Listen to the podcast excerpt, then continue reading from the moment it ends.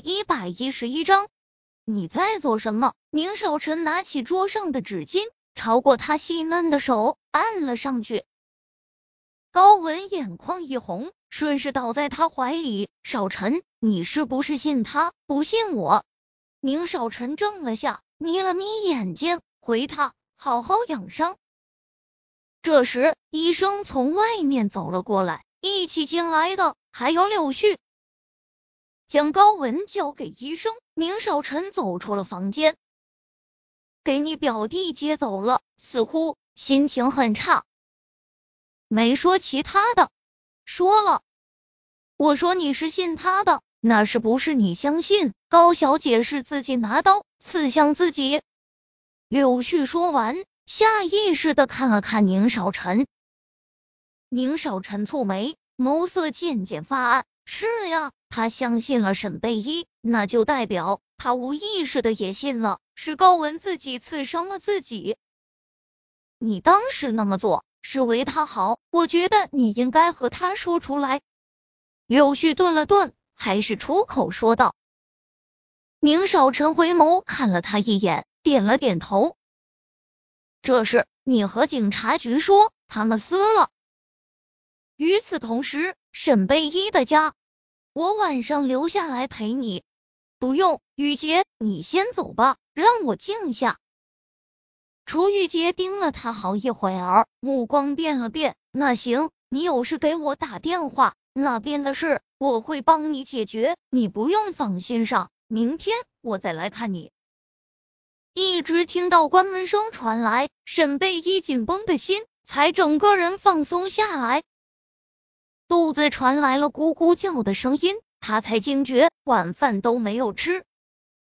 起身去了厨房，拿出中午没吃的泡面，火打开，将锅放上去，却忘了放水。宁少臣进门时便闻到了一股浓烈的焦味，抬头便看到了沈贝依背靠在厨房的玻璃门上发呆，那锅底都烧成了红色，眼睛眯了眯。长腿一迈，几步走上前，关了火，接了点水，倒进了锅里。沈贝一直感觉面前有个影子晃过，便听到了水滋滋响的声音。他还来得及反应过来，那高大的身影就压了过来。接着，他便落入了熟悉的怀抱。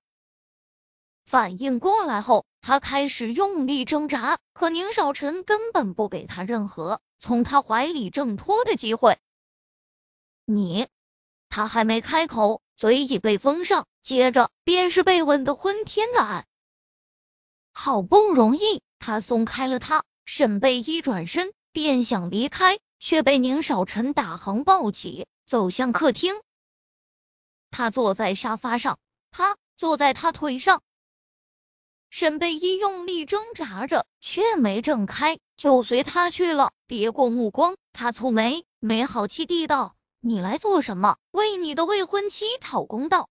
宁少臣半眯着眼睛盯着他看，没有回应他，大手却在他腰间轻捏了下。沈贝依怕痒，身体微微一颤，拿手去按住他的大手：“你到底想怎么样？如果你觉得是我伤了他。”你拿刀刺回去就行了。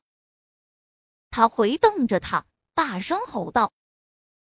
宁少臣静默良久，圈着他腰身的手紧了紧。贝依，我从来没怀疑过你。说完，他将头埋在他颈间。沈贝依浑身僵硬，好一会儿才低低说道：“可你也信他，不是吗？”宁少臣听到这话，抬头睨了他一眼。勾了勾嘴角，把他往怀里一抱，接着就低头，薄唇贴到他的耳侧，低哑着嗓音说道：“不，我信你。不，我信你。”简单的四个字，让沈巍一身子一颤，胸口滞闷，瞬间通畅。